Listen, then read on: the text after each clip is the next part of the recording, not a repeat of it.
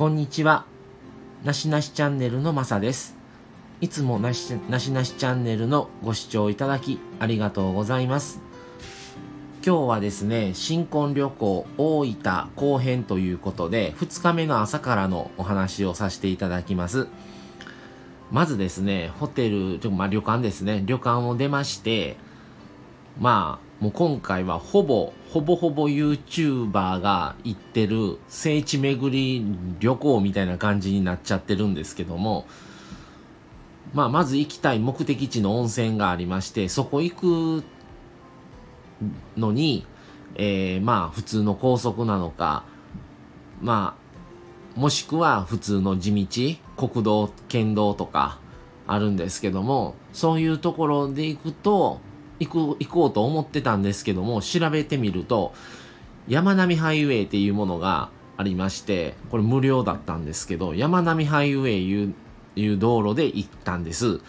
で、ちょうど、えー、湯布院から別府まで繋がってて、その山並ハイウェイ自体は反対側の、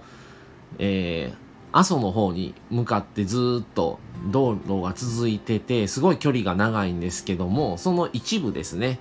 湯布院から、えー、別府まで繋がってる道を使っていったんですけども、これがまた景色良くって、で途中に休憩所というか展望台があって、そこ泊まって、で、まあちょっと写真も撮ったんですけど、まあなかなか、あの、阿蘇岳、阿蘇岳あ、湯布岳、湯布岳ですね。のがすごく景色が良くてですね、天気も良かったのもあったんですけども、すごく気持ちいいとこでしたね。で、それを通って、えー、明晩温泉っていうところに行ったんです。で、それは、なぜそこにしたかというと、もういくつも別府って温泉があるんですけども、その中でや、やっぱり好きな YouTuber がその明晩温泉に行ってたんですね。で、その明晩温泉の家族風呂っていう棟が、えー、まあ、一家族ずつっていうのが4棟、5棟ぐらいあって、そこも良かったんですけど、雑誌で出てた大露天風呂っていうのがあって、まあ、それの方がもちろん値段も安いですし、すごく景色良くって広かったんで、すごくそこに入ってみたくって、ちょっと悩んだんですけど、YouTuber 入った同じ家族風呂も空いてたから、それ行こうかな思ったんですけども、まあでもそれだったら、えー、1回、えー、90分だったかな。で、2500円する。っていうのがあったんですけども、まあ、大露天風呂だったら1人600円。っていうのもあって、で、気持ちいいし、ちょっと良さそうだなと思ってそっちに入らしてもらってでそこの紹介してたその明晩温泉の湯気で蒸しプリンっていうのがあってその蒸しプリンとまあ蒸した芋さつまいもとか卵とかいうのを蒸し焼きにして売ってるんですね。で、その蒸しプリンっていうのがすごく美味しくって、その後でも別のとこでもプリンもう一個食べたんですけど、そこの明晩温泉の蒸しプリンっていうのがもうなんかチーズケーキみたいな感じで一回蒸した状態のを冷やしてるんですね。で、だから食べた時は冷たいんですけど、もうなんかプリンとチーズケーキの間みたいな感じの味で、で、すごくそれは美味しかったですね。で、ちょっとさすがにね、別府だったんで、そっから1日かけて、夜からフェリー乗って帰るのに、ちょっと持って帰れないなと思ってもやめたんですけど、それはすごく美味しかったですね。あと、さつまいもも、あのなんかスイートポテトみたいな感じで、もう一回、なんか、形を全部こして、もう一回、その形にもう一回戻して売ってるみたいな、なんかちょっと半分スイートポテトみたいな感じの味で、それもすごく美味しかったですね。で、そこを後にして、で、岡本屋っていう、まあそこも、蒸しプリンっていう大きい看板が、まあ道路とかに出てたりするんですけども、まあそこ行って、そこも YouTuber 行ってたんですね。同じとこ行って同じメニュー食べて、まあ、全部同じメニューではなかったんですけども、えー、茹でた、えー、温泉卵の入ったカレーと、それと、揚げ物食べて、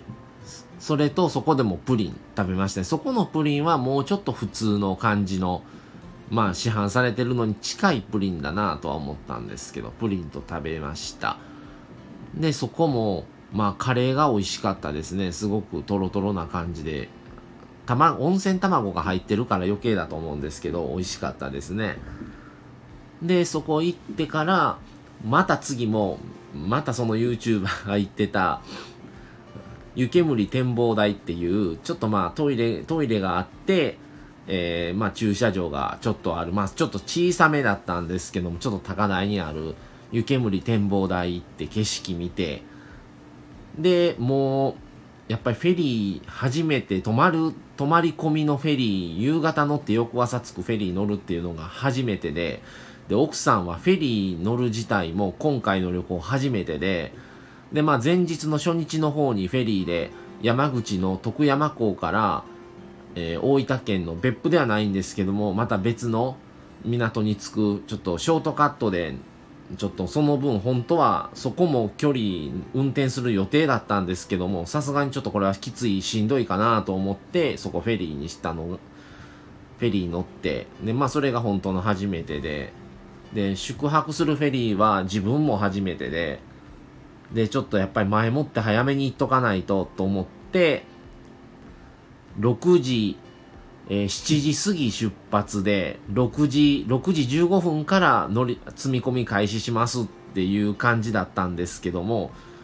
結局はもうちょっと早めにの方がええかな思いながら、ただまあ、岡本屋の後時間あったので、ここで定番のスタバを探して、あ、スタバを、湯煙展望台の後、大分のスタバを行って、で、しばらくそこでちょっとまったり過ごして、で、もう5時ぐらい、4時半、5時前ぐらいには港に着いたんかな。で、しばらく待ってたら、もうそんな乗り込む、船の出発する2時間前とかだったんで、さすがに誰もだろうと思ったらもう車も数台並んでる、トラックも大型トラック、トレーラーもあったりして、それももう割と並んでてみんな早いな思いながら、で、そっから駐車場で1時間並んで、で、まあ、止めながら手続きとかもしないといけないので、乗船券購入したりとか、車ね、積み込むときに車検証とかも提出してコピーされるんです。で、もし沈没とか安否のこともあるので、乗員全員の名前、フルネーム書いてください。代表者の住所、氏名も書いてください。みたいな感じで。やっぱ普通の船と違って、フェリーってなったら割とその辺はしっかりされてるんかなと思いましたね。で、それ書いて、で、待ってて6時過ぎから乗り積み込み開始で、っていう流れでしたね。で、まあ、フェリーの話はこの後次に、えー、番外編としてフェリーでののみのお話をさせてもらおうと思って、この回の次に流そうと思ってます。なので、詳しくはそちらの方で話をしてるんですけども、まあ、なかなかフェリー初めてだったし、もう中乗ったら、本当にフェリーっていうぐらい広いんですね。で、その乗ったのがサンフラワーで、ちょっとどれ長さとかちょっと覚えてないんですけども、1万1000トンって書いてあって、まあ、それがどれぐらいのかわかんないですけど、止まってるのを見たらなんかマンションが建っとうみたいに大きい船やな思って、さすがにすごいなと思ってたんですけども、まあそんな感じで、あの、フェリーもすごく良かった、楽しめたなと思います。で、まあ次回の話でまた詳しくフェリーの方を、お話しさせてもらいますので、またそちらの方もぜひ良ければお聞きしていただけたらと思います。はい、じゃあそれでは、えー、大分旅行2日目ということで、えー、今日はこの辺で、えー、失礼します。それではまた次回をお楽しみに。さよなら。